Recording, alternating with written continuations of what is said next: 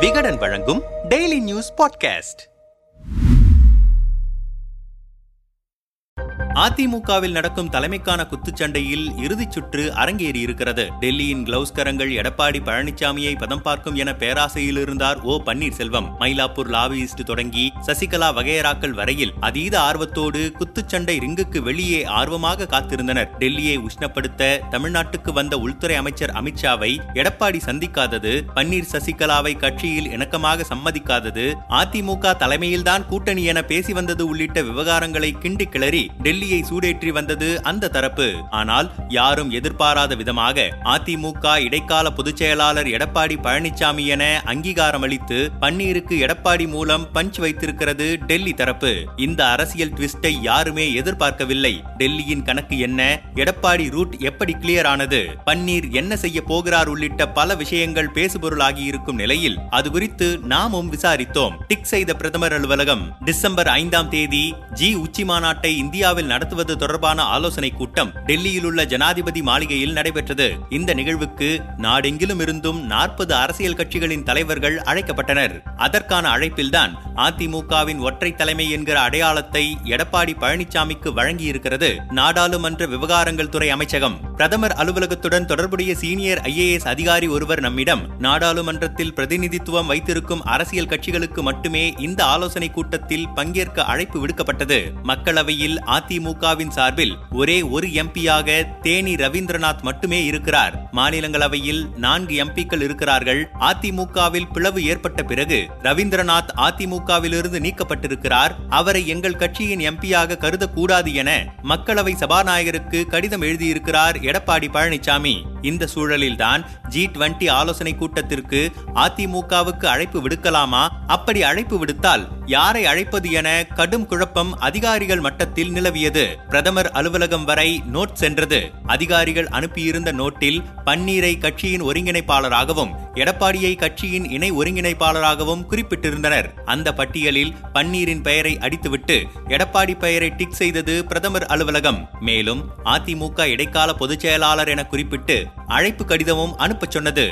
அதன்படிதான் November பதினைந்தாம் தேதி எடப்பாடிக்கு அழைப்பு அனுப்பப்பட்டது. ஆனாலும் டிசம்பர் ஐந்தாம் தேதி ஜி டுவெண்டி ஆலோசனை கூட்டத்திற்கு எடப்பாடி வந்திருந்த போது பிரதமரிடம் அவர் நேரடியாக எதுவும் பேசவில்லை. மரியாதைக்கு வணக்கம் வைத்ததோடு கிளம்பிவிட்டார். டீ பார்ட்டியில் கூட அவர் கலந்து கொள்ளவில்லை என்றார். நானா அவரா? நீங்களே முடிவெடுங்க. பிரதமர் மோடியை சந்தித்து விரிவாக பேசக்கூடிய வாய்ப்பு கிடைத்தும் எடப்பாடி அதனை ஏன் பயன்படுத்திக் கொள்ளவில்லை என்ற புதிரான கேள்வி கேள்வியை எடப்பாடிக்கு மிக நெருக்கமான அதிமுக முன்னாள் அமைச்சர்கள் சிலரிடம் கேட்டோம். கடந்த ஜூலை மாதம் அதிமுகவில் உட்கட்சி குழப்பம் உச்சத்தில் இருந்தது. கட்சியின் இடைக்கால பொதுச் செயலாளராக எடப்பாடி தேர்வான சமயம் அது. டெல்லியின் அனுசரணை தங்கள் பக்கம் இருப்பதாக காட்டிக்கொள்ள பன்னீர் எடப்பாடி இருவருமே பகீரத பிரயத்தனம் செய்தனர். அந்த சமயம் ஜனாதிபதியாக இருந்த ராம்நாத் கோவிந்துக்கு பிரிவு உபசார விழா டெல்லியில் ஏற்பாடு செய்யப்பட்டது. அந்த நிகழ்வில் பங்கேற்கச் சென்ற எடப்பாடி பிரதமரையும் சந்தித்தார். சில நிமிடங்கள் பேசவும் வாய்ப்பு கிடைத்தது. ஆனால் அருகிலேயே பாஜக மாநில தலைவர் நின்றிருந்ததால் வெளிப்படையாக சில விஷயங்களை எடப்பாடியால் பேச முடியவில்லை. ஜி டுவெண்டி ஆலோசனை கூட்டத்தில் அளிக்கப்பட்ட டீ பார்ட்டியில் பிரதமரோடு தனியே அளவலாவ போதுமான நேரம் இருந்தும் எடப்பாடி அதனை பயன்படுத்திக் கொள்ளவில்லை. அதற்கு காரணமும் இருக்கிறது. இந்த ஆலோசனை கூட்டத்திற்கு முன்பாக டெல்லி தூதுவர்களாக இரண்டு பேர் சென்னைக்கு வந்திருந்தனர். எடப்பாடி தரப்பை சந்தித்து அதிமுக ஒன்றுபட்டால்தான் வாக்குகள் சிதறாது. இரண்டாயிரத்தி இருபத்தி நான்கு நாடாளுமன்ற தேர்தலை தைரியமாக எதிர்கொள்ள முடியும் என்கிற வாதத்தை முன்வைத்தனர். அதற்கு கட் அண்ட் ரைட்டாக மறுத்துவிட்டது எடப்பாடி தரப்பு. எடப்பாடி தலைமையிலான ஒற்றை தலைமைதான் வேண்டும் என்பது கட்சி நிர்வாகிகள் தொண்டர்கள் எடுத்த முடிவு. அதில் எந்த மாற்றமும் இல்லை. எங்களை சமாதானப்படுத்தும் அழுத்தம் கொடுக்கும் எந்த முயற்சியையும் செய்ய வேண்டாம். இரட்டை இலை சின்னமே முடங்கினாலும் சரி பன்னீர் சசிகலாவை கட்சியில் இணைக்கும் பேச்சுக்கே இடமில்லை என திட்டவட்டமாக கூறிவிட்டனர். அதற்கு பிறகுதான் டெல்லியின் நிலைப்பாட்டில் மாற்றம் ஏற்பட்டது.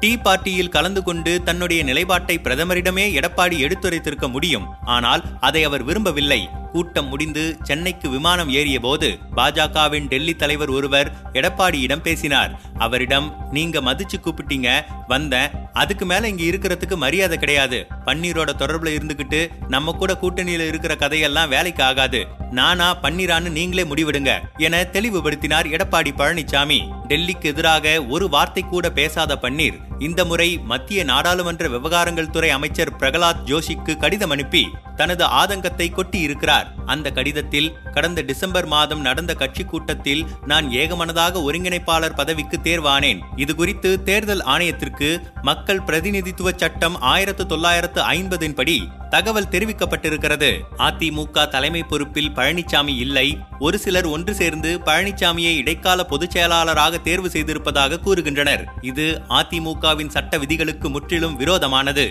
இதை தலைமை தேர்தல் ஆணையமும் இதுவரை அங்கீகரிக்கவில்லை என்பதை உங்களின் மேலான கவனத்திற்கு கொண்டு வர விரும்புகிறேன். எனவே இடைக்கால பொதுச்செயலாளர் என்று குறிப்பிட்டு பழனிசாமியை இனியும் மத்திய அரசு அழைக்க வேண்டாம். வரும் காலத்தில் இது போன்ற தவறு நடக்காமல் மத்திய அரசு நடந்து கொள்ளும் என்று நம்புகிறேன் என்று குறிப்பிட்டிருக்கிறார். கை கொடுக்குமா சமூக அரசியல்? பங்கு போட பத்து பேர். இந்த ஜி டுவெண்டி ஆலோசனை கூட்டம் நடந்த மறுநாள் தான் உச்சநீதிமன்றத்தில் அதிமுக பொதுக்குழு தொடர்பான மேல்முறையீடு வழக்கு விசாரணைக்கு வந்தது. பன்னீர் தரப்பில் எந்த உற்சாகமும் இல்லை. பொதுக்குழுவை எதிர்த்து வைரமுத்து ஓ பன்னீர்செல்வம் ஆகியோர் மனு அளித்திருந்தனர். உடல்நலக் குறைவால் வைரமுத்துவின் வழக்கறிஞர் ஆஜராகாததால் வழக்கு வரும் டிசம்பர் பனிரெண்டாம் தேதிக்கு ஒத்தி வைக்கப்பட்டது வைரமுத்து தரப்பிடம் வழக்கை தள்ளி வைத்துக் கொண்டே இருக்க முடியாது. எங்களை தர்ம சங்கடப்படுத்தாதீர்கள் என உச்சநீதிமன்றம் கண்டிப்புடன் கூறியிருப்பதால் டிசம்பர் பனிரெண்டாம் தேதியே இறுதி விசாரணை நடைபெறும் என தெரிகிறது. ஓரளவுக்கு மேல் இந்த வழக்கை இழுக்க முடியாததால் இந்த சூழலில்தான் பன்னீர் அணியிலிருந்த கோவை செல்வராஜ் திடீரென திமுகவில் இணைந்து விட்டார் கடந்த ஆகஸ்ட் ஒன்றாம் தேதி அனைத்து கட்சி கூட்டத்தை இந்திய தேர்தல் ஆணையம் கூட்டிய போது பன்னீர் அணியின் சார்பாக கோவை செல்வராஜ் கலந்து கொண்டார். தனக்கு முன்பாக அதிமுக நேம் போர்டை வைத்துக் கொண்டார். சிறிது நேரத்தில் கூட்டத்திற்கு வந்த முன்னாள் அமைச்சர் ஜெயக்குமார் அந்த நேம் போர்டை எடுத்து தனக்கு முன்பாக வைத்துக்கொள்ள சலசலப்பு எழுந்தது. அந்த செயலுக்கு கடும் கண்டனம் தெரிவித்து ஒரிஜினல் அதிமுக நாங்க தான் என பொங்கினார் கோவை செல்வராஜ். இப்போது அவரே திமுகவில் இணைந்திருப்பது பன்னீரை கலக்கத்தில் ஆழ்த்தியிருக்கிறது. பன்னீர் திட்டம்தான் என்ன என்ற கேள்வியுடன் அவரால் நியமிக்கப்பட்ட மாவட்ட செயலாளர்கள் சிலரிடம் பேசினோம். பாமக நிறுவனர் ராமதாஸ் போல சமூக அரசியலில் கவனம் செலுத்த முடிவெடுத்து விட்டார் பன்னீர். தான் சார்ந்திருக்கும் முக்களத்தோர் சமூகத்தின் ஒரே அடையாளமாக மாறவும் திட்டமிட்டிருக்கிறார். முக்களத்தோர் பறந்து வாழும் பனிரெண்டு நாடாளுமன்ற தொகுதிகளை பட்டியலிட்டிருக்கிறோம். அங்கேயெல்லாம் பசும்பொன் தேவர் படத்தை கையில் ஏந்தி கிராமம் கிராமமாக செல்லப் போகிறோம். அதிமுகவில் முக்களத்தோர் ஒடுக்கப்பட்டுவிட்டனர் எடப்பாடி சமூக அரசியல் செய்கிறார். அவரை வீழ்த்த வேண்டும் என பிரச்சாரம் செய்ய போகிறோம். அதற்கான பணி பன்னீர் அணியின் கொள்கை பரப்பு செயலாளர் மருது அழகுராஜ் சிவகங்கை மாவட்ட செயலாளர் அசோகன் வசம் ஒப்படைக்கப்பட்டிருக்கிறது. கண்டிப்பாக எங்களால் தேர்தலில் வெற்றியடைய முடியாது. ஆனால் எடப்பாடியின் வேட்பாளர்களை வீழ்த்த முடியும். அப்போதுதான் எங்களின் பலம் என்னவென்பதை டெல்லி உணரும். எங்களை மதிக்கும் என்றனர் ஆவேசமாக. ஏற்கனவே முக்குலத்தோர் சமூகத்தின் அரசியல் அடையாளமாக மாற சசிகலா டிடிவி தினகரன் ஸ்ரீதர் வாண்டையார் கருணாஸ் நா. சேதுராமன் ஃபாவர்டு பிளாக் கதிரவன் மூர்த்தி தேவர் என சுமார் பத்து தலைவர்கள் போராடி கொண்டிருக்க இவர்களோடு பதினோராவது ஆளாக ஆட்டோவில் ஏற திட்டமிட்டிருக்கிறார் பன்னீர் என்றபடி நம்மிடம் பேசத் தொடங்கிய அரசியல் விமர்சகர் ஒருவர் சமூக அரசியலை பன்னீர் கையில் எடுத்தால் அது அவருக்குத்தான் பாதகமாக முடியும். பன்னீர் சசிகலா தினகரன் கூட்டணிக்கு சிலர் முயல்கிறார்கள். ஒரு குடையின் கீழ் வர முயற்சிகள் நடக்கின்றன.